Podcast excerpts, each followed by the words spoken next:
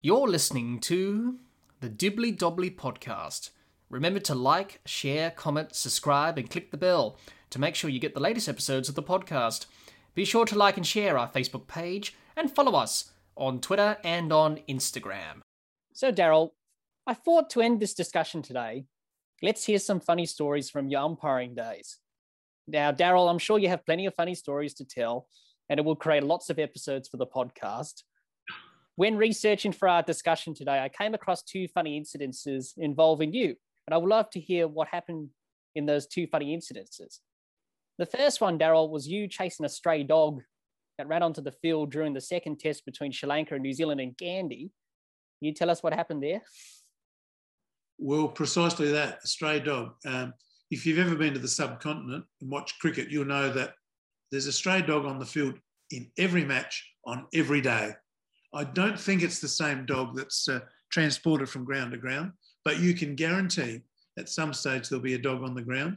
And on this occasion, uh, that particular dog left a message on the ground right at square leg where I was due to stand. So I was simply trying to shuffle that dog away, and uh, someone snapped a great photo.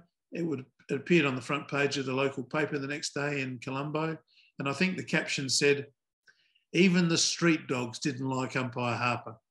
Um, so yes, I, I did I did enjoy that moment. I did enjoy that photo, and uh, I have gone with the line that every dog has his day uh, on many occasions in my life since that photo was taken. Uh, yeah, I love that photo. Yeah.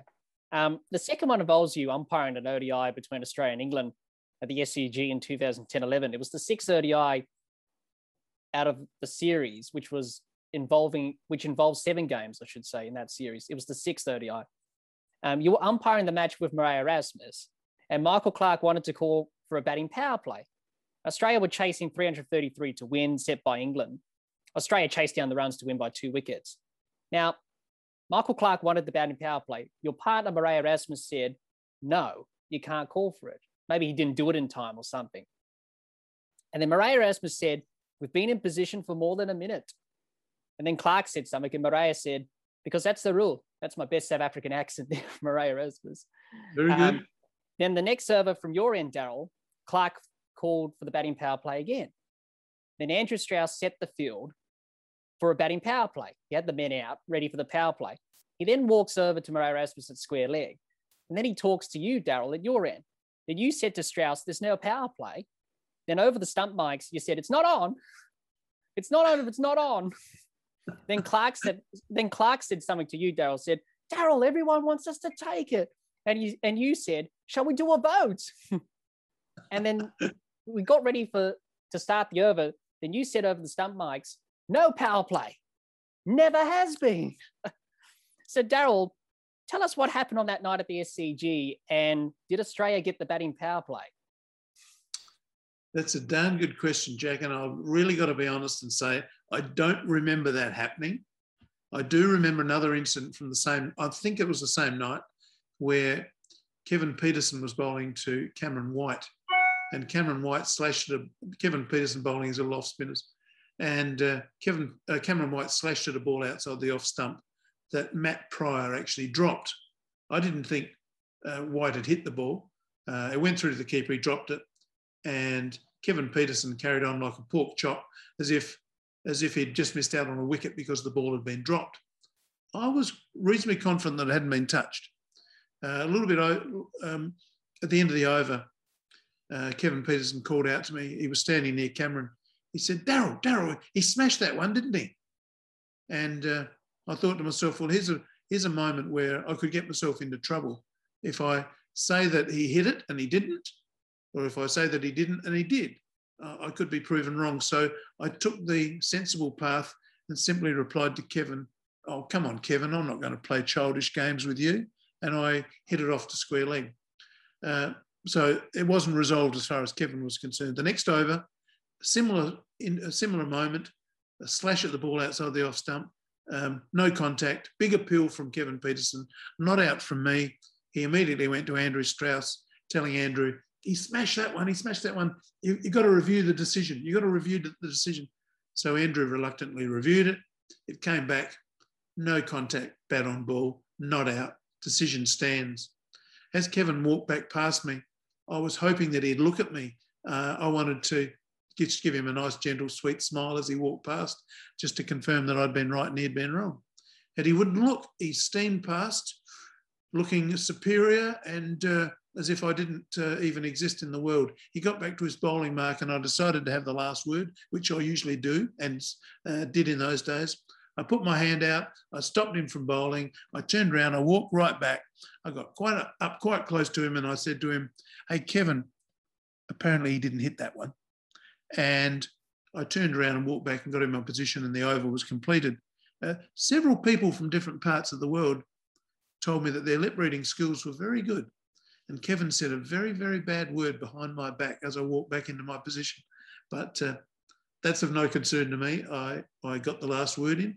Uh, he didn't hit the ball. Uh, my decision was confirmed as correct. And Kevin's actually a player I, I admire greatly. I always loved umpiring him because uh, something would always happen. There was always some excitement around. He's just a larger than life character. So if ever I did a Kevin Pietersen game, that was a highlight. And uh, if I could get under his skin and annoy him on that occasion, that's what I was trying to do. I mean, Absolutely. I'm out there to enjoy myself. Yeah, that's right. Um, so any uh, other funny stories? We just touched on two there, but any other funny stories that you would like to share during your career that stood out for you? Well, I hope this one's still politically correct. It might be a good one for me to finish on, Jack. Um, I was umpiring my second ODI, so it was uh, 19, well, around about 1995, 96. I waited about almost two years between my, my first and my second. And it was uh, uh, on Adelaide Oval, it was Pakistan playing the West Indies. Uh, Roger Harper was batting. At one stage, a wicket fell at the far end, at the scoreboard end. We were at the Torrens end. Um, and Roger was standing there waiting for the new batsman to arrive. And I looked up at the scoreboard, and there was his name in the batting slot, Harper. And there was my name in the bottom right hand corner in the umpiring slot Harper, Harper, Harper. I said to Roger, Hey, Roger, two Harpers in this game, two Harpers on the scoreboard. That's pretty unusual. Roger just nodded. I still hadn't heard him speak at this stage. He's a very quiet guy. He just nodded in agreement. And just as my partner arrived from Square Leg, it was a fellow by the name of Terry Prue from Perth, Western Australia, great umpire, umpired a number of tests as well as ODIs. Um, just as he arrived, I said, I thought I'd take the conversation a step further. And I said, Hey, Roger, do you reckon we might be related? Now, Roger comes from Guyana and he's about six foot five and he's an, an athlete. Uh, I come from Adelaide, South Australia. I'd never made the six foot mark. Uh, I'm a little bit overweight there really wasn't a great chance that we were going to be related. But you know, you never know in this world who's related to who. Roger thought about it for a moment and he said in a beautiful, deep voice, suitable for a, radio announcer, he said, Maybe if you go way, way back. And from that moment in time, wherever I saw Roger around the world, because he uh, continued to play, and he also, in my uh, umpiring, international umpiring career, he was often the coach of Kenya um, in World Cups, etc. Um, saw him in different parts of the world, and he would always greet me. He would start it, it would be a high five, a very high five, because he's a big guy, and he would say to me, G'day, cuz, short for cousin. So uh, that's how I broke the ice with Roger Harper, and it went off well. Um, it didn't always work that way. I mean, uh, not everyone appreciated my sense of humour, but we, we had a relationship that was uh, built on a funny start, but um, he's a sort of bloke that would stop and have a chat wherever I saw him. Very friendly, warm man. Um, yeah, someone that um, I, I, greatly admired, and uh, I sort of sort of count as a uh, as a friend, even if we if we if, if we aren't related. I don't know, uh, but uh, yeah, that's Roger from Guyana. Do you enjoyed that moment to this day, or no? I, I haven't I haven't seen Roger for years, and uh, no, I don't. I don't hassle anyone on the internet. So um, if I see him, I'll see him. I might see him at a test at Adelaide Oval one day. I don't know. Um, I'd love love to have a chat and have a drink and talk about the old times because uh, yes, he was part of an incredible era when he was playing for the West Indies. Absolutely. Well done. Hi everyone, hope you enjoyed some of Daryl Harper's funny stories from his umpiring career. What's your favourite story from Daryl? Be sure to subscribe and click the bell to get the latest episodes of the podcast, and like and share our Facebook page and follow us on Twitter and on Instagram. Also, the podcast is now available on Anchor, Spotify, and on Apple Podcasts. Until next time, keep safe and bye for now.